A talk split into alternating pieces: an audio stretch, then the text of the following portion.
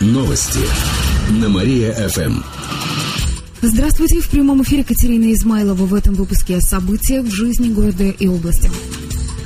Фальшивомонетчики появились в Кирове. В областном управлении МВД сообщают, что более 40 поддельных пятитысячных купюр обнаружили в банкоматах и магазинах. Жулики покупали на них мелкий товар, сдачу им давали настоящими банкнотами. Также они перечисляли деньги на пластиковые карты через банкоматы, а затем снимали эти средства. Банковские карты оформляли на украденные или потерянные паспорта. Полицейские предупреждают о необходимости быть бдительными, а также разыскивают двух подозреваемых о сбы в сбытии подделок. Это двое мужчин. Одному на вид 30-35 лет, рост 170-175 сантиметров. Одет в черную куртку «Аляска» и черные брюки. Второй второму подозреваемому 25-30 лет. Он одет в темную куртку, брюки и свитер. Сообщить информацию об этом деле можно по телефону 56 60 20 или 02. Жителям области расскажут о СПИДе. 1 декабря отмечается Всемирный день борьбы с этим заболеванием. В связи с этим в пятницу пройдет прямая линия. С 11 утра и до полудня специалисты СПИД-центра будут отвечать на все интересующие вопросы. Например, о симптомах, рисках заражения. Звонить надо по номеру 38 13 23, сообщает в областном департаменте здравоохранения. Между тем, в нашей области за год стало в полтора раза больше ВИЧ-инфицированных. По данным Роспотребнадзора, в этом году уже почти 150 новых случаев заболевания. В прошлом было около 90. Заразившиеся есть в 30 районах. Прежде всего, это Кирово-Чепецкий, Вятско-Полянский, Малмышский и другие.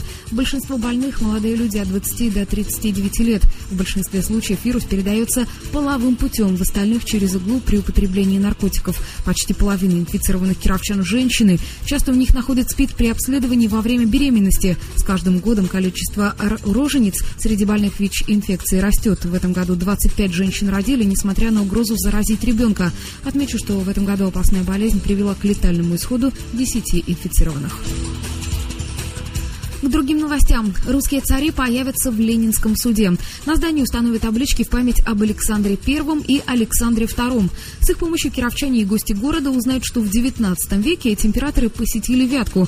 В Ленинском суде раньше была канцелярия губернатора. Цари временно проживали в здании. Решение об установке табличек приняли депутаты Гордумы несколько часов назад, а с инициативой еще полгода назад вышел Вятский фонд Александра Невского. Его президент Григорий Сайфулин считает, что такие таблички изменит отношение к городу человек, который будет прогуливаться по Старой Вятке, он заметит табличку, почувствует свою сопричастность к великому наследию нашей богатой истории. Это, возможно, побудит его к изучению дополнительному своей истории. Вот, может быть, тогда начнет проявляться наше самосознание. Когда мы начинаем узнавать историю, мы начинаем любить свой город, начинаем его беречь и делать все для пользы тому месту, где мы живем.